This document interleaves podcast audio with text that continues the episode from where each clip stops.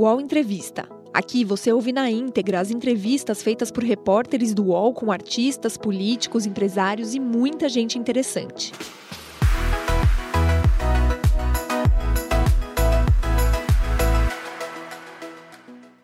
Olá, bom dia, 10 horas, 1 minuto. Seja bem-vinda, seja bem-vindo à nossa transmissão. Essa aqui é a transmissão do UOL Entrevista, o nosso encontro todas as segundas e quintas-feiras aqui no canal UOL. A gente recebe aqui por uma hora personalidades do nosso país, políticos, empresários, juízes, ex-juízes, para a gente discutir a situação do nosso país. Hoje é o caso de a gente olhar o que está acontecendo no judiciário. Marco Aurélio Melo tem 76 anos. Foi ministro do Supremo Tribunal Federal de 1990 até 2021. Foi presidente da Corte entre 2001 e 2003. Também foi membro presidente do Tribunal Superior Eleitoral e do Tribunal Superior do Trabalho. Se formou em Ciências Jurídicas e Sociais pela Universidade Federal do Rio e fez mestrado em Direito Privado na mesma instituição. Atuou como juiz no TRT e depois no TST, em 1990, foi indicado para ocupar uma vaga no Supremo Tribunal Federal pelo então presidente da República, Fernando Collor de Mello, que é o seu primo. Nos 31 anos de corte, ficou conhecido como o ministro do voto vencido, pelas constantes discordâncias com seus pares. Votou contra a suspeição do ex-juiz Sérgio Moro, no caso envolvendo o ex-presidente Lula, e concedeu habeas corpus para Suzane von Richthofen, para o goleiro Bruno e para o banqueiro Salvatore Cacciola, e para o traficante do PCC, André do Rep. Apesar das controvérsias, Marco Aurélio também defendeu pautas progressistas. Em 2012, o ministro foi favorável à descriminalização do aborto em alguns casos. Durante a pandemia, foi um crítico da liberação de cultos e missas em meio às mortes provocadas pela Covid-19. Hoje, no UOL Entrevista, ele fala sobre o risco de ruptura democrática às vésperas da eleição e os esforços da sociedade em defesa do sistema eleitoral brasileiro. Entrevista ao vivo, Kennedy Alencar e Alberto Bombig, nossos colunistas aqui do UOL. Olá, ministro Marco Aurélio, muito obrigada por atender o convite do UOL e estar conosco ao vivo aqui no UOL Entrevista. Seja bem-vindo. A satisfação é toda minha, Fabiola, e esse contato revela que eu estou aposentado, mas não inativo. E permaneço realmente buscando para essa sofrida república que é a brasileira dias melhores. Muito bom, jamais inativo, ministro. Olá, Kennedy, bom dia para você. Olá, Fabiola, bom dia para você, bom dia, ministro, bom dia, Bombig, bom dia quem está nos assistindo. Bom dia, Bombig. Bom dia, Fabiola. Bom dia, Kennedy. Bom dia, ministro Marco Aurélio. Sempre um prazer falar com vocês. Bom, neste momento está sendo lida a carta às brasileiras e aos brasileiros, a carta à democracia, e eu fui lá buscar entre os 920 mil é, signatários, o senhor está lá, Marco Aurélio Melo, assinou a carta à democracia que está sendo lida neste momento. Ministro, queria começar justamente perguntando sobre isso. Por que o senhor, o senhor assinou? O senhor vê algum tipo de risco à democracia eh, brasileira nesse momento? Entende que as falas do presidente Jair Bolsonaro elas são realmente uma ameaça à democracia brasileira? Olha, às vezes é preciso reafirmar o óbvio. E o que é o óbvio? Que o Estado Democrático de Direito veio para ficar. Em 1988, com a Constituição dita cidadã por Ulisses Guimarães, nós passamos a ter um regime essencialmente democrático. E, evidentemente, não somos saudosistas, considerada a época de exceção. Eu assinei, assinei o óbvio, mas para reafirmar, principalmente aos desavisados, que nós vivemos em uma democracia e que o sistema eleitoral é um sistema consistente, o sistema da urna eletrônica.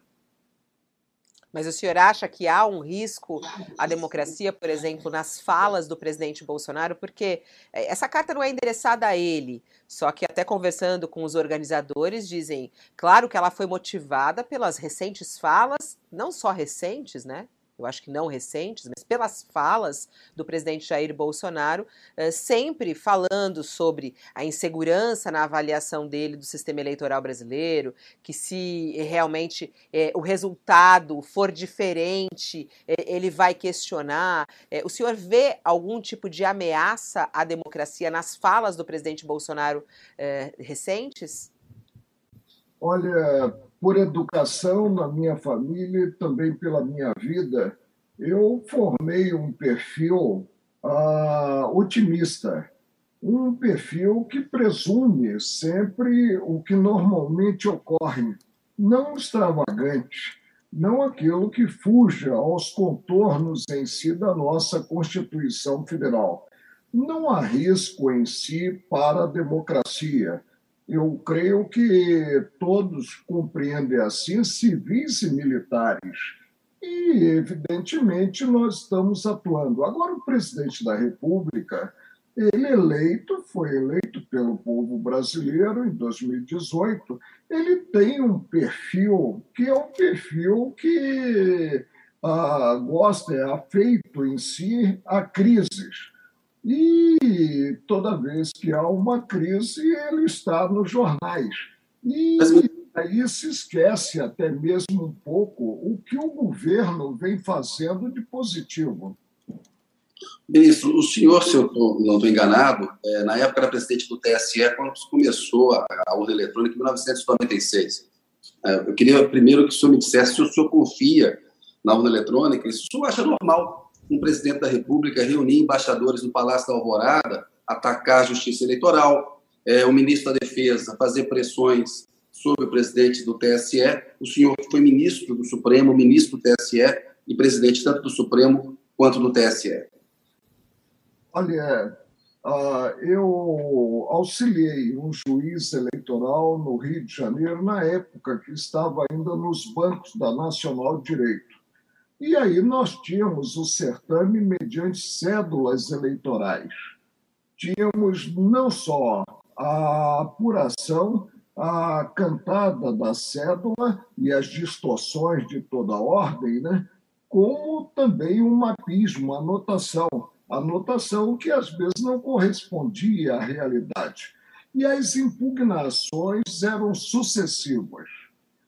Na gestão do ministro Carlos Veloso, vamos reconhecer que a ideia foi na gestão dele, não na minha, se criou esse sistema moderníssimo, que é o sistema da urna eletrônica, que visa, acima de tudo e como convém, preservar a vontade do eleitor, ou seja, o voto digitado, presidir as primeiras eleições informatizadas, como você lembrou bem, Kennedy Alencar, em 1996. Indágua. De lá para cá, nós tivemos uma impugnação procedente ao sistema, que é o sistema da urna eletrônica? Não. Então, alguma coisa está errada. Agora, a meu ver, o presidente da República comete até mesmo um ato falho, porque ele foi eleito por esse sistema ele e os filhos. Como criticar, então, o sistema? Não compreendo. Isso foge ao que normalmente ocorre e foge ao bom senso. Mas não é mais do que ato falho? Não é algo parecido com o que o Trump fez nos Estados Unidos? O medo da derrota eleitoral, aí o Trump atacava o voto pelo correio, que é secular lá nos Estados Unidos e tem histórico de confiabilidade. O Bolsonaro, como o senhor lembrou bem, ele e os filhos, eleitos pela urna eletrônica, que é confiável, é, esse ataque não é, na verdade, golpista, não é autoritário, não é uma coisa que é, é, é, enfraquece a democracia, ministro? É ruim, porque também aprendemos em casa que o exemplo vem de cima. E o que pode pensar o cidadão comum, principalmente o cidadão iletrado, que não tem curso superior? Imagina que realmente há a possibilidade da fraude mas essa possibilidade não existe. Agora, evidentemente, nós temos que aguardar, aguardar as eleições de 3 de, outubro e que ocorram dentro da normalidade, e o vencedor, como já afirmado pelo presidente Faquim e também pelo futuro presidente Alexandre de Moraes, o vencedor tomará posse normalmente. Não podemos esperar retrocesso quanto à democracia, quanto ao Estado Democrático de Direito, quanto à observância da Constituição Federal, que a todos indistintamente submete. Submete o legislativo, submete o executivo e submete o judiciário, inclusive submete o próprio guarda-maior dela Constituição, que é o Supremo. Ou seja, o que nós precisamos no Brasil é acreditar que a ordem jurídica existe para ser observada e, evidentemente, desconsiderar essa postura que vem sendo adotada pelo presidente Jair Bolsonaro, que, ao meu ver, não é positiva, é negativa. Ministro, o senhor está falando do Supremo, né? Eu queria chegar justamente nesse ponto, né? O senhor citou aí que o Supremo é o guardião da Constituição. É, o Supremo vem sendo constantemente atacado pelo presidente Jair Bolsonaro, não apenas por ele, mas pelos, pelos correligionários dele, pelos apoiadores dele, por gente que vai à rua com faixa contra o Supremo, que diz que ministro do Supremo tem que ir para cadeia. É, o senhor pegou um período, né? inclusive o período que o senhor também estava lá, já havia esses ataques, eles se intensificaram e tem um ato marcado agora para 7 de setembro, em que novamente o Supremo vai ser alvo.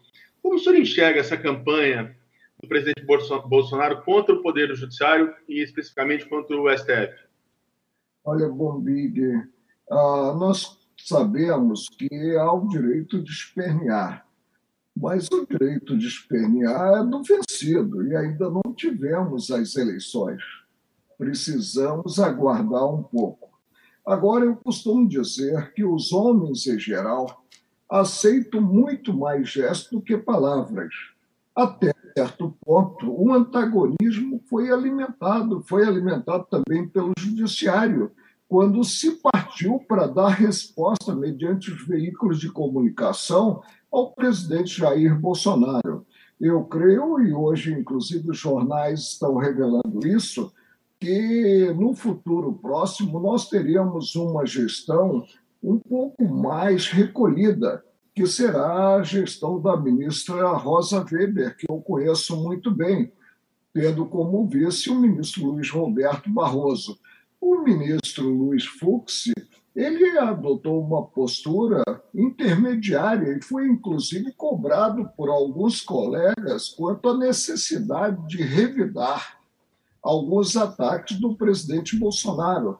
E ele não fez. Eu penso que ele agiu muito bem. Vamos atuar, vamos atuar, como eu digo também, com punho de aço, mas com, sempre com luvas de pelica.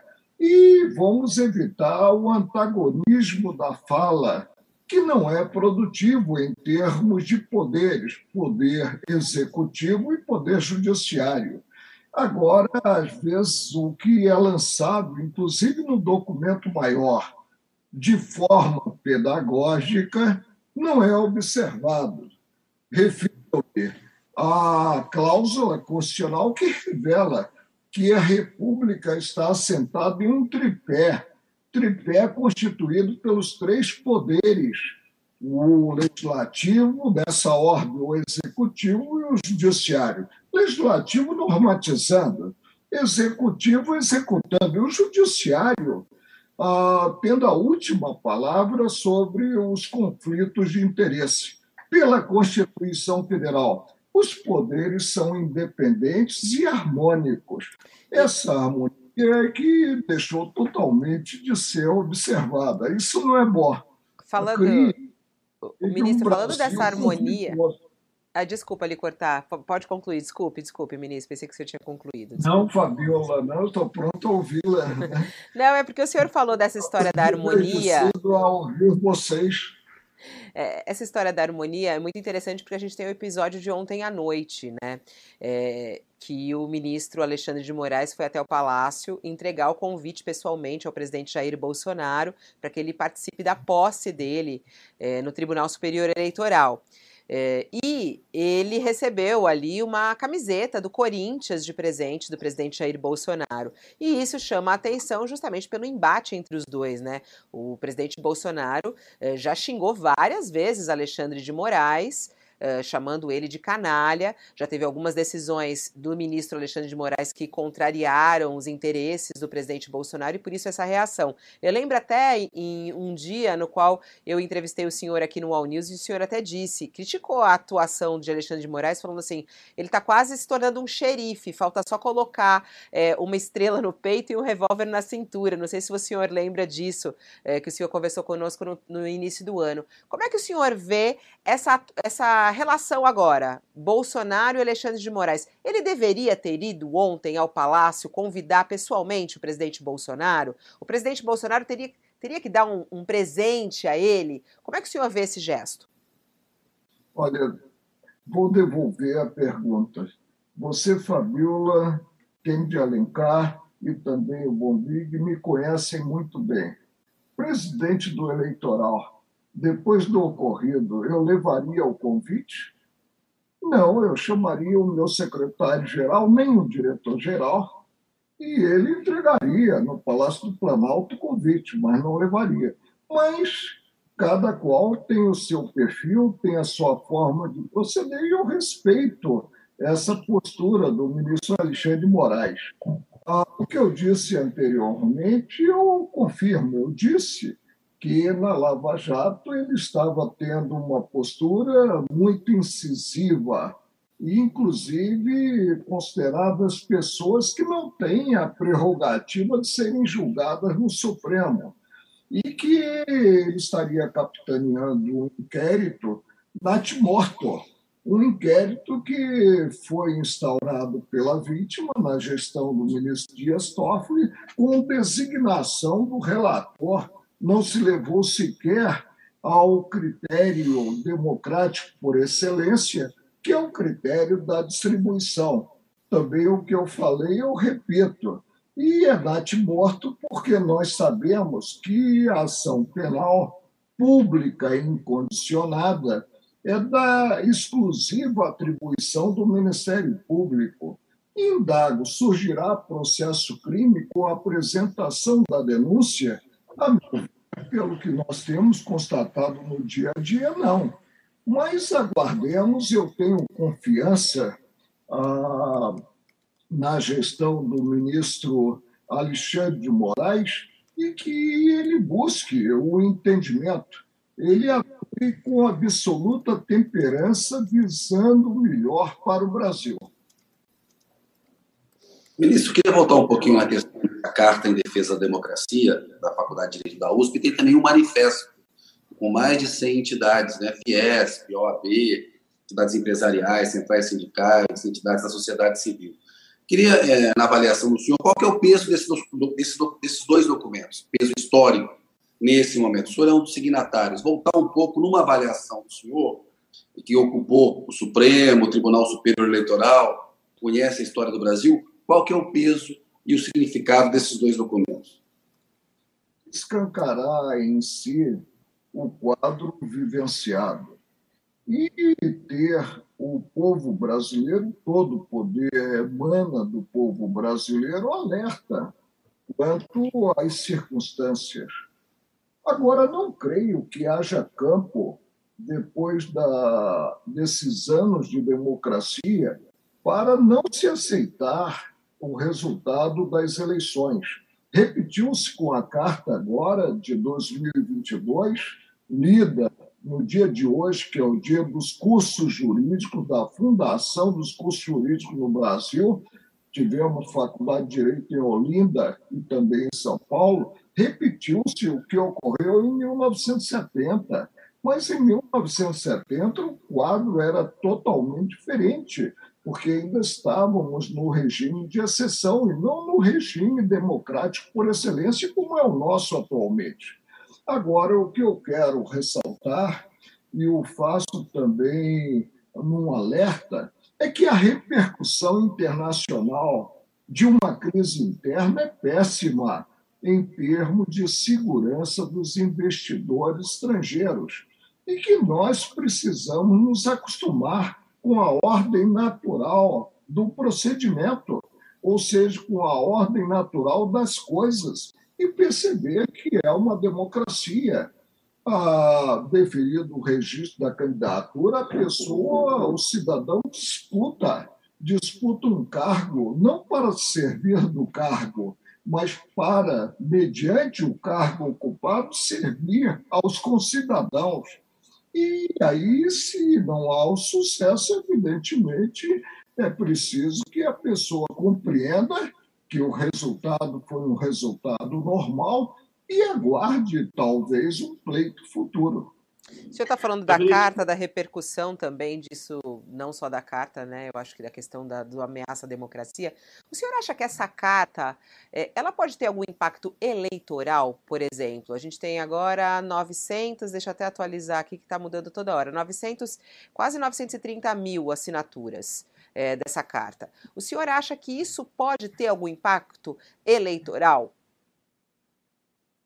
Não será maior do que a ressuscitação política do ex-presidente Lula, que, a meu ver, gerou uma polarização e dificultou em muito o surgimento de um outro nome. Mas foi decidido na última trincheira da cidadania, que é o Supremo, votei vencido e devo aceitar o convencimento da maioria. A carta se, vou repetir, apenas escancara, escancara que o Estado é democrático de direito, que a democracia veio para ficar em 1988, a partir, é, evidentemente, de 1985, e que não há espaço para retrocesso. O retrocesso é algo que está excomungado nós devemos pensar em avançar. E avançar em termos de Estado de Direito e avançar em termos de democracia. Que o presidente Jair Bolsonaro, ah, com a candidatura à reeleição, compreenda esse contexto e compreenda que, no caso, nós temos um sistema que precisa ser observado foi assim que ele foi eleito deputado federal, foi assim que ele veio a ser eleito presidente da República. Ministro, ministro, só rapidinho, Bob, rapidinho aqui. No primeiro turno, só vai votar em quem, ministro? E se tiver segundo turno entre Lula e Bolsonaro, só vota em quem? Eu não sei ainda em quem eu vou votar, mas eu não sou dado a essas polarizações não sou dado a cartilha única. E a minha tendência é votar naquele que esteja em terceiro lugar. E depois vamos ver no segundo turno. Em terceiro lugar está Ciro Gomes, é, é, ministro. Terceiro lugar é Ciro Gomes. Seu voto é nele? Imagina, né? nós temos a maioria de eleitores do sexo feminino. E mesmo assim, como vivemos em um país machista, não se pensa na possibilidade de a Simone Tebet, filha de um grande senador, vir a figurar em terceiro lugar.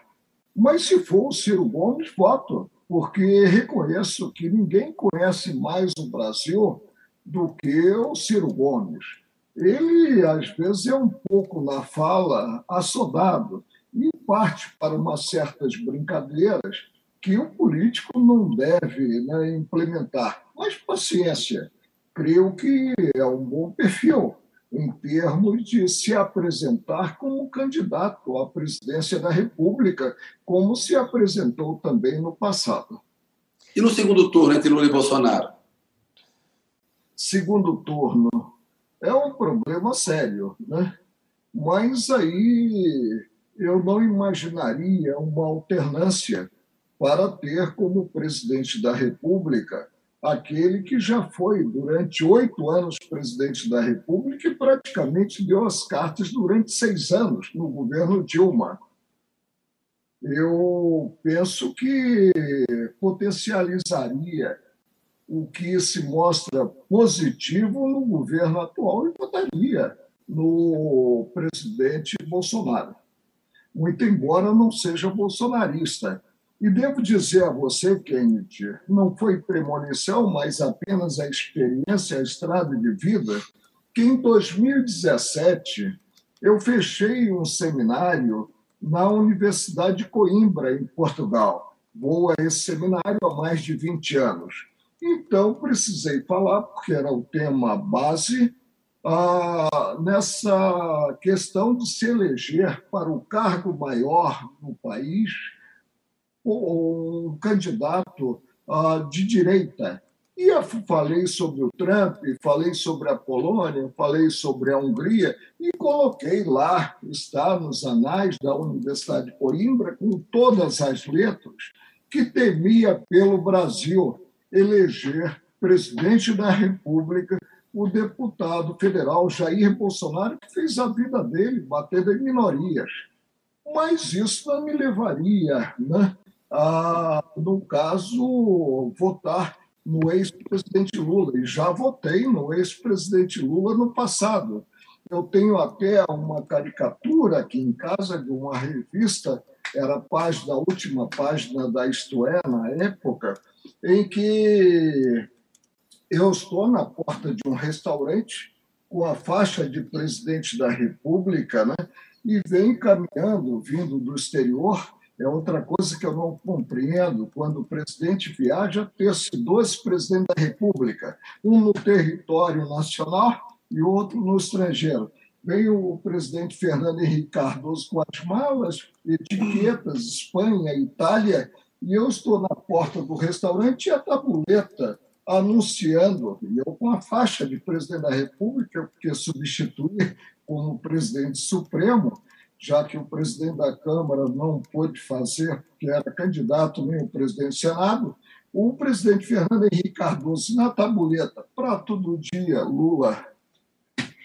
O presidente Lula fez nessa caricatura ah, ao, ao grande amigo Marco Aurélio, né?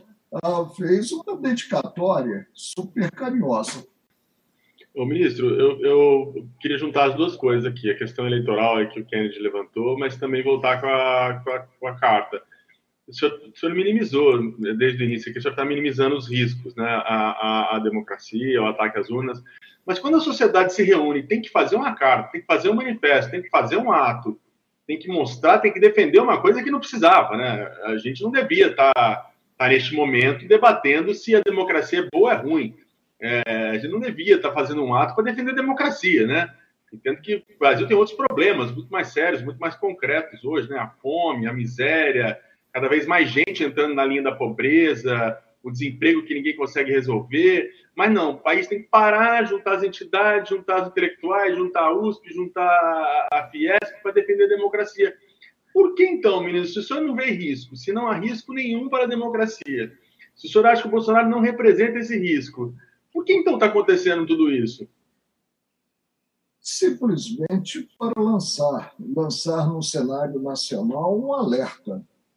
Um alerta quanto à impossibilidade de vir-se a ter um movimento contrário ao arcabouço normativo, ao arcabouço normativo constitucional. Reafirmou-se na carta, para mim, o óbvio, o que é corriqueiro em um Estado democrático de direito mas se reafirmou. Agora, não devemos esquecer também que há um hiato muito grande entre o formal e a realidade. E quando surge alguma coisa, surge porque houve uma causa.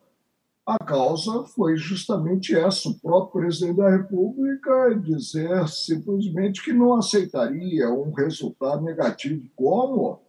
Que perfil democrático é esse? Quando você concorre, você concorre para vencer ou para ser derrotado. E nós precisamos conviver também com os resultados que não são positivos. Agora, tudo eu atribuo ao estilo do presidente, a um simples arrobo de retórica do presidente. E parece que ele é afeito, como eu disse, que ele gosta muito das crises. porque com as crises ele está nas principais manchetes dos periódicos.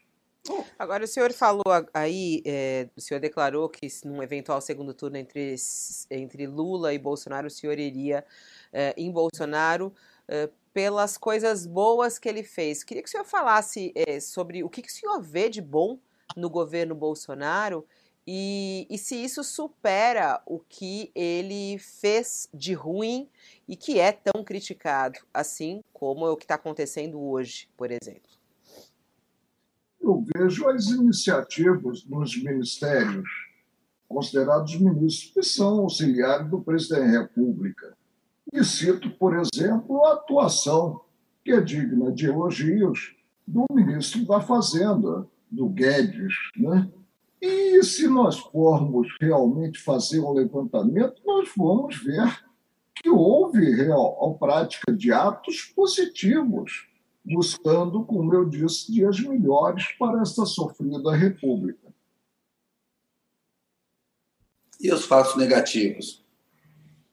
Se destacaria do governo Bolsonaro, seriam quais? A pandemia, a própria economia, né, ministro? A inflação está num patamar muito alto, há muita controvérsia sobre a capacidade de gestão do Paulo Guedes, que, por exemplo, tem péssimo trânsito com o Congresso Nacional e hoje o país está na mão do Arthur Lira, presidente da Câmara, do Ciro Nogueira, ministro da Casa Civil.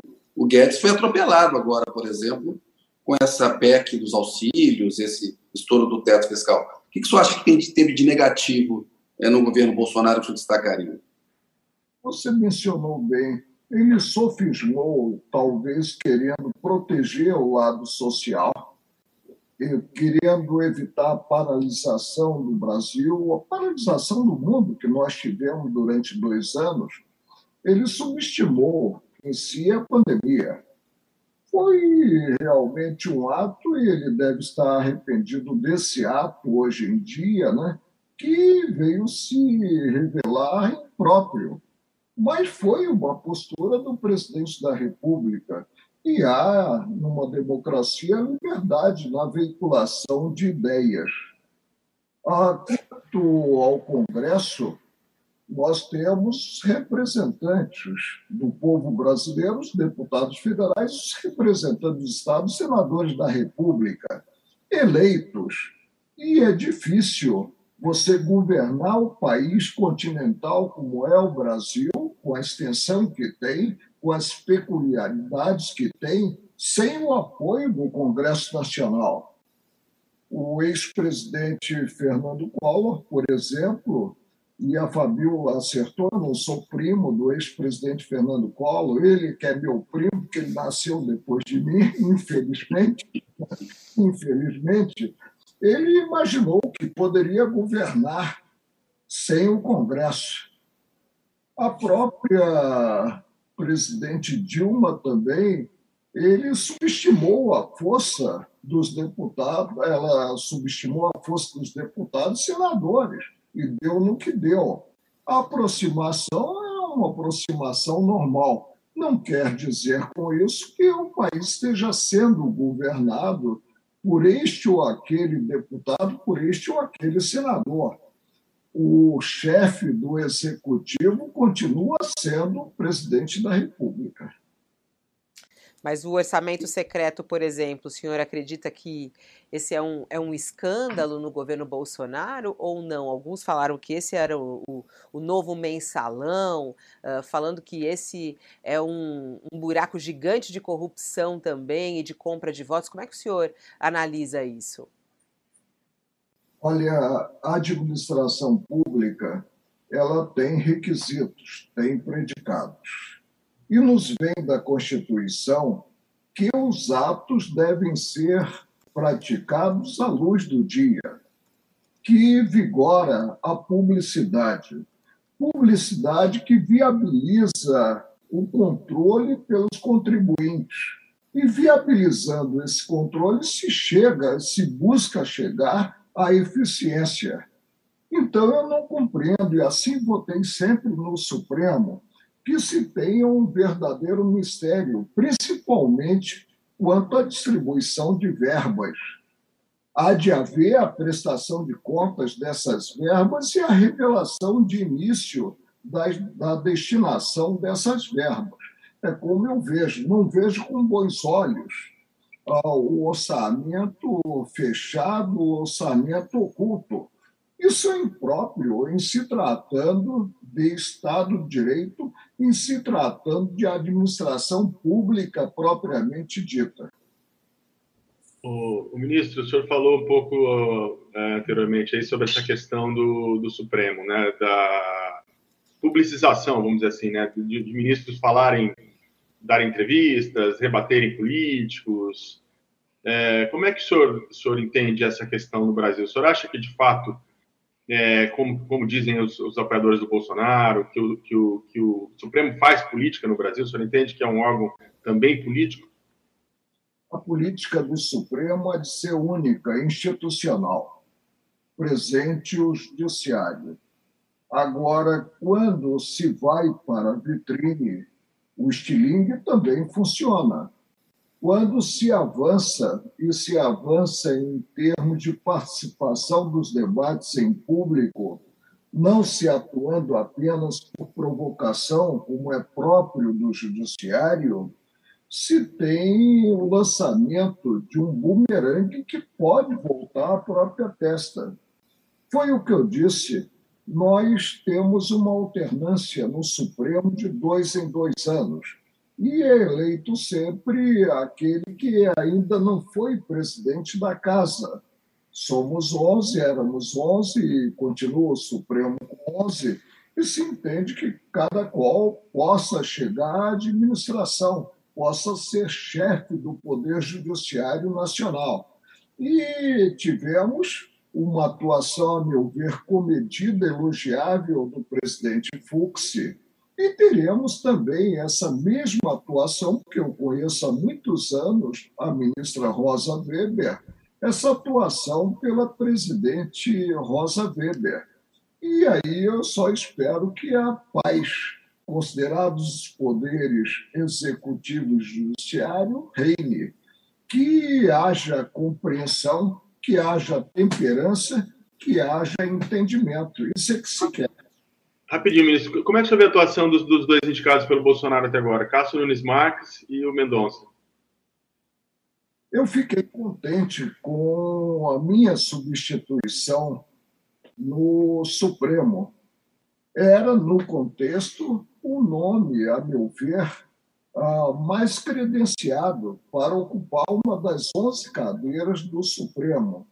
O juiz Cássio não era desembargador, porque desembargador é integrante apenas do Tribunal de Justiça, né? mas eles se autoconcederam nos regionais federais esse título. Ah, desembargador federal, desembargador federal do trabalho. Isso é um erro é uma vaidade boba. Mas o juiz Cássio, eu não conheci, não acompanhei a atuação dele anteriormente. Agora terá vários anos para mostrar no Supremo, já que o Supremo está na vitrine, e hoje o cidadão acompanha o dia a dia do judiciário como não acompanhava antes, né? terá vários anos para mostrar que realmente pode colaborar para a grandeza do país em termos de solução dos conflitos de interesse. Mas, ministro, é bom esse critério do terrivelmente evangélico que o presidente aplicou em relação ao André Mendonça, e ele tem prometido agora, se reeleito, indicar ministros afinados aí com os terrivelmente evangélicos. O que o senhor acha disso? É critério para ministro do Supremo? Eu acho que isso também ficou no campo do arrobo da retórica, porque os requisitos constitucionais são outros. Ilibada conduta e saber jurídico, né? mas acabou recaindo, como eu disse, no nome para mim credenciado do ministro André, a escolha do presidente da República, que preste bons serviços. Ministro, eu queria falar com o senhor sobre as Forças Armadas numa democracia. É, o ministro da Defesa, o Paulo Sérgio, ele tem feito muita pressão contra a Justiça Eleitoral, fala em apuração paralela, pediu acesso a dados que já estão disponíveis. É, numa democracia, as Forças Armadas elas têm que ser é, tutoras da vida civil, tem que ser fiscais de eleição? Quem de Alencar, a coisa começou errada lá atrás, quando um ex-presidente supremo convidou para assessorá-lo na presidência um general de exército, general Fernando Azevedo. Toffoli. Por último, o Toffoli fez isso. O Toffoli. E agora, por último, o ministro Luiz Roberto Barroso fez o que nunca se fez. Fui presidente em três passagens. Tive quatro passagens. Em três, eu fui presidente do Tribunal Superior Eleitoral. No Tribunal Superior Eleitoral, quando convidou para participar de comissões no âmbito do eleitoral militares. Isso é um erro na opinião do senhor. Foi um erro do Barroso e um erro do Toffoli. Sem dúvida alguma, eu não faria se estivesse ocupando a cadeira, como não fiz. Não fiz no eleitoral, não fiz também no Supremo. E olha que eu conheço muito bem as Forças Armadas. Em 1983, eu fiz a Escola Superior de Guerra e como não havia no corpo de estagiários general de quatro estrelas, só havia a general de divisão. Eu fui o xerife da turma, fui o elo entre o corpo de estagiários e o corpo permanente.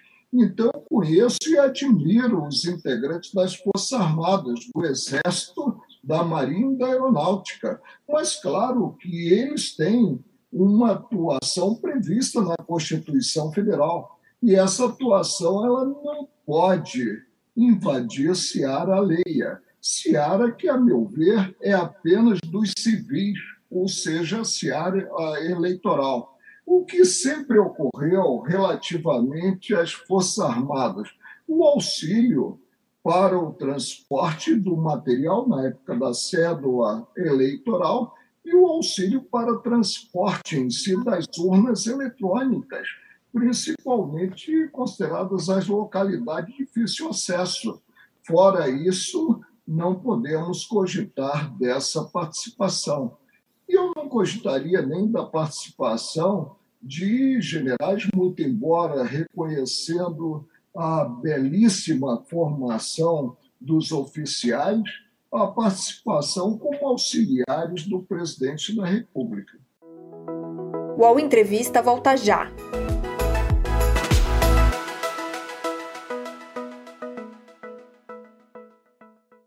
Oi, eu sou o Edgar Piccoli e trago boas notícias.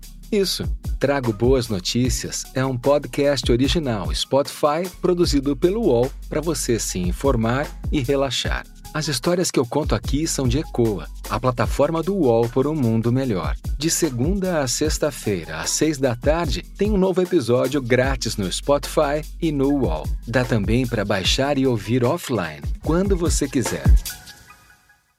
Você acha que os militares não devem participar uh, do, do Poder Executivo? Acho. Eu acho que essa mesclagem não é uma mesclagem satisfatória de civis e militares, mas tem que reconhecer também que o dirigente maior é um ex-militar. E, evidentemente, ele convive em um meio e achou que poderia. Ele fala de militares da ativa, né? O senhor também estende a, a da, da reserva e da reserva também. E da reserva também. Só acha Da reserva também. Eu não compreendo que ah, alguém deixe a força e busque simplesmente um emprego para atuar, ah, se chegar ao ministério, como auxiliar do presidente da República. Nós temos civis gabaritados para as funções. Agora, evidentemente, foi uma escolha do presidente, paciência. Né? É, eu queria ainda falar sobre essa história da, das Forças Armadas em, relação às eleições, é, pegando carona na pergunta do Kennedy, porque a, a, Carla Araújo, nossa colega aqui, acaba de publicar uma coluna falando que o Ministério da Defesa fez uma nova ofensiva ao Tribunal Superior Eleitoral para inspecionar os sistemas de, de, urnas eletrônicas. E além de pedir mais prazo para os trabalhos, o ministro Paulo Sérgio Nogueira, o ministro da Defesa, ele enviou um ofício ao presidente da corte, o ministro Edson Fachin, indicando nove técnicos para fiscalizarem o chamado código-fonte, que traz a programação de equipamentos. E isso acontece um dia após o Exército, inclusive, se recusar a indicar um novo militar para substituir aquele que foi afastado, o Ricardo Santana, que foi excluído da comissão eh, fiscalizadora do sistema eletrônico. Como é que o senhor vê essa nova ofensiva do Ministério da Defesa? Né? E aí a gente está falando da, de uma ação do governo federal, é, querendo indicar mais técnicos, cobrando o TSE. Qual deve ser a resposta do ministro Faquim a esses questionamentos do Ministério da Defesa, ministro? Decorrência de se ter aberto a guarda o que surge errado tende a se complicar. Não tivesse havido o convite, eu creio que essa celeuma não estaria na pauta do dia, não estaríamos a discutir agora essa tendência de os militares quererem ah, entrar ainda mais ah, na justiça eleitoral, no sistema eleitoral. O sistema eleitoral é um sistema, como eu disse, corretíssimo, que não precisa de fiscalização externa. Basta a atuação dos fiscais, dos partidos políticos. Basta a atuação dos políticos em si questionando o que entenderem que não se harmoniza com o que previsto. Mas nós tivemos o convite e aí eles participaram e quando fizeram as sugestões, essas sugestões foram, até certo ponto, ah, rechaçadas. E aí, evidentemente, isso alimentou e muito um antagonismo indesejável entre civis e militares.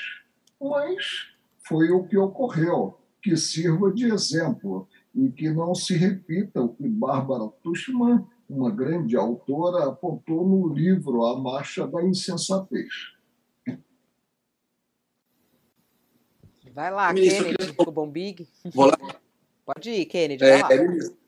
queria falar com o senhor um pouquinho sobre a questão é, do debate religioso em época eleitoral. O senhor foi presidente do TSE e analisar os limites disso no debate eleitoral. Artigo 5 prevê é, liberdade religiosa, respeito a todos os cultos e, e, e, e denominações é, religiosas. A primeira-dama, Michele Bolsonaro, ela disse, e ela tem participado da campanha do presidente Jair Bolsonaro, ela disse que o Palácio do Planalto, os palácios, é, o Palácio da Alvorada também, foram consagrados ao demônio. Né? É, fez um discurso nessa linha. E dando um caráter messiânico ao Bolsonaro, que o Bolsonaro seria é, um indicado de Deus, do bem, quando os outros presidentes anteriores é, que estiveram naquele palácio consagraram o palácio ao demônio. Esse tipo de discurso usado na campanha eleitoral, isso é debate é, eleitoral legítimo? Tem que ter um limite a isso? Isso é fundamentalismo religioso? Isso é manipulação da fé? Como é que o senhor, como homem do direito, que tem experiência no campo eleitoral, vê é, o uso desse tipo de afirmação no debate eleitoral, ministro? Crepa em si do Estado laico. Você disse muito bem, a liberdade de crença, a liberdade de todo gênero consagrada na Constituição Federal. E aí surge essa atuação, atuação que apenas revela que os tempos são tempos estranhos. Nós não podemos, muito embora possamos até reconhecer que há uma maioria significativa, por exemplo, de evangélicos, potencializar essa ótica. Não quer dizer que os candidatos não façam visita aos evangélicos, não é isso. O que eu penso é que não se pode potencializar no Estado laico esta religião em detrimento daquela outra. Eu, por exemplo, por batismo, sou católico, apostólico romano, muito embora não seja de frequentar em si a igreja. E talvez a igreja já tivemos um avanço com o Papa Francisco, mas precise até mesmo evoluir.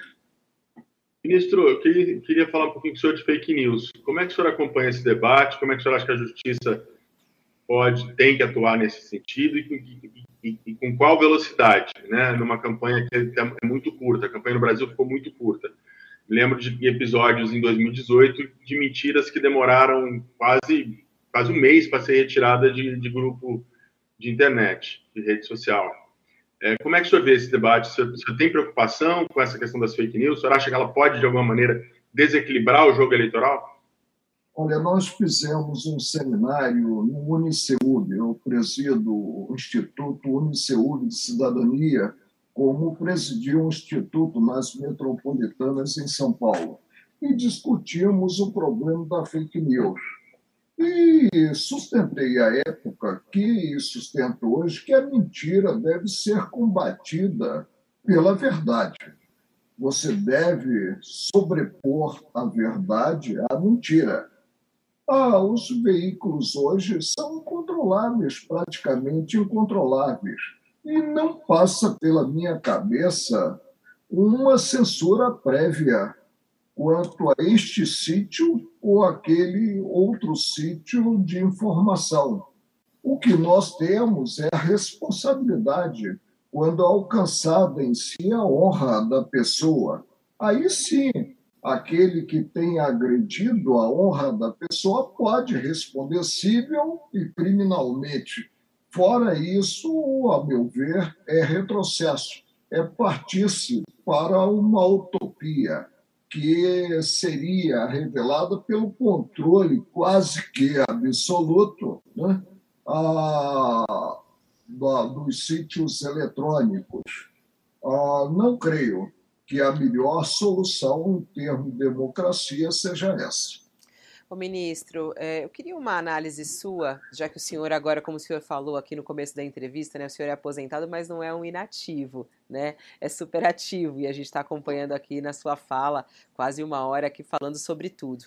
Queria saber, é, agora com o seu distanciamento do Supremo, é, em relação à Lava Jato, né? É, nessa semana teve a decisão do TSU sobre Deltan Dallagnol e também outros integrantes, é, e ele se diz injustiçado, perseguido. Sérgio Moro, que é candidato ao Senado lá no Paraná, reclama é, que a impunidade aos corruptos brasileiros segue, falando sobre o enterro da Lava Jato e tudo mais. Queria saber, na sua análise, hoje, neste momento, qual é a análise, qual é a análise que o senhor faz da Lava Jato e do combate à corrupção neste momento no Brasil? É uma visão de absoluta tristeza. É uma visão que percebe um retrocesso, em que o certo passa por errado, o errado por certo, e o dito pelo não dito e se coloca em segundo plano algo que deve ser combatido, que é a corrupção, que sempre existiu no Brasil, mas deve ser combatido. Não vi com bons olhos o que ocorreu com a Lava Jato, não vi com bons olhos a suspeição declarada do juiz Sérgio Moro, como não vi também com bons olhos essa última decisão do Tribunal de Contas da União mas, evidentemente, tenho que observar, observar essas óticas e tirar dessas óticas o um ensinamento cabível. Agora, talvez estivesse certo um ex-senador por Roraima, quando lá atrás ele disse que era preciso estancar esse movimento movimento, para mim, que é sadio de combate à corrupção. Não interessa ao povo brasileiro a corrupção. Ela tem que ser minimizada, ela tem que ser diminuída. E os atos praticados pelos tribunais em geral não são atos conducentes a esse resultado. O ministro, senhor lembra aí do Romero Jucá, que falou, né, precisa de um acordo nacional com o Supremo Olha, Kennedy, você tem uma memória fabulosa. frase, frase importante. Foi ele não... mesmo quem disse. É, sou juiz. Sou a testemunha. Eu queria só é, é, é, a opinião do senhor sobre as revelações da Vaza Jato. Eu entendo a, a, posição que o senhor teve em relação à suspeição do juiz Sérgio Moro, mas o senhor acha normal aquele, aquela relação do Moro com o Dallagnol, sugerir testemunhas, ou seja, a acusação alinhada com o magistrado para condenar é, a, a, o acusado, o réu. Como juiz, é normal? O senhor acompanhou a Vaza Jato? Há ali abusos da operação ou o senhor acha que não, não houve abuso ali? E depois todo mundo entrou na política em campo contrário, né, ministro? Só fechando o que o Kennedy disse, depois todos esses personagens entraram na política, são candidatos em campo contrário a quem eles condenavam e julgavam. É, Rodrigo Janot é candidato, Sérgio Moro é candidato, Rosângela Moura é candidata, Deltan Dallagnol é candidato. Isso me lembra uma anedota que se contava de se retirar da sala o sofá para os namorados não terem. Né?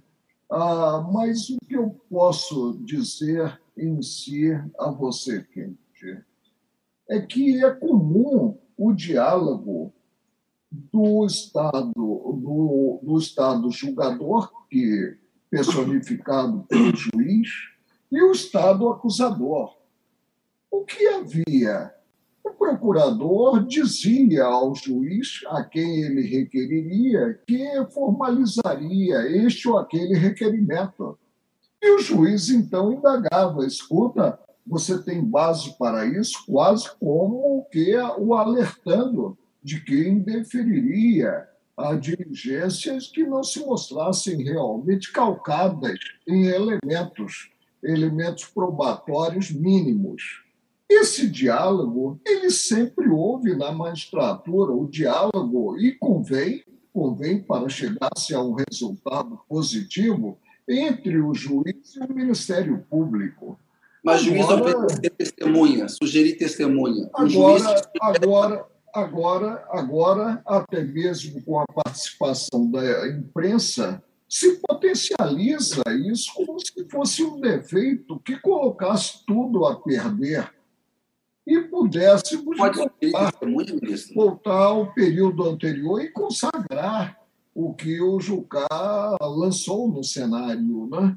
a necessidade de se estancar esse movimento um movimento contra a corrupção, com todos os excessos, e o judiciário existe para corrigir esses excessos, ele deve ser apoiado, e deve ser apoiado por todos aqueles brasileiros bem intencionados.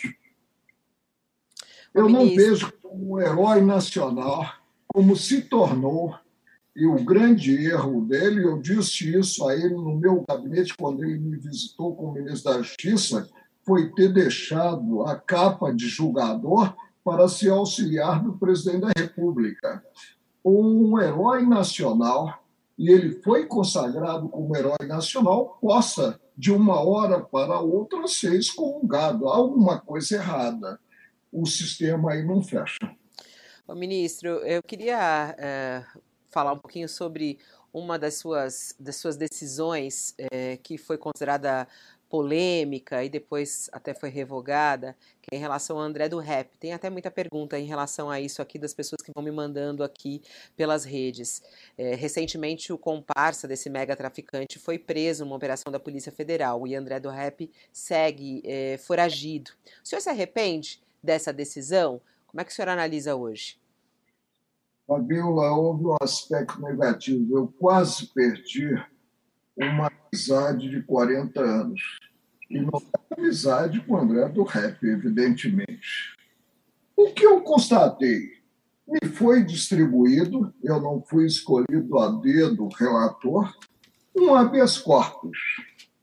E aí verifiquei que não se estaria por deficiência deste ou daquele setor, não vou buscar culpado, observando o que se contém no Código de Processo Penal. A prisão preventiva é uma prisão, portanto, precária, não é de cumprimento da pena.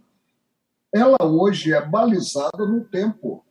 Antes nós somávamos para saber do excesso de tempo preso nós somávamos todos os prazos processuais para chegar-se a uma sentença definitiva. Veio o legislador e uma opção política normativa previu que ela vigora por 90 dias, podendo ser renovada de ofício, ah, podendo ser renovada por provocação da polícia ou podendo ser renovada por provocação do Ministério Público. E não foi renovada.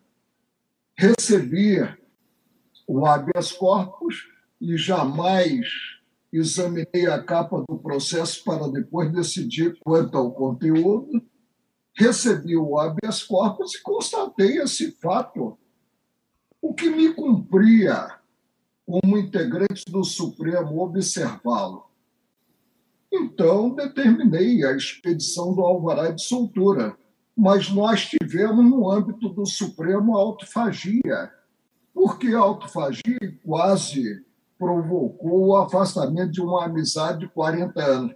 Porque o presidente Luiz Fux, numa visão que eu rotulei, e repito, como autoritária, porque eu fui presidente do Supremo e jamais cacei decisão de um igual, ele caçou, e a meu ver, caçou com dois S e com C cedilha, a minha decisão numa verdadeira autofagia. O desgaste maior, eu sei que realmente para o final da minha judicatura, depois de mais de 40 anos, foi ruim, mas o desgaste maior foi para a instituição, porque o André do Rep já havia colocado o pé na estrada e sumido paciência.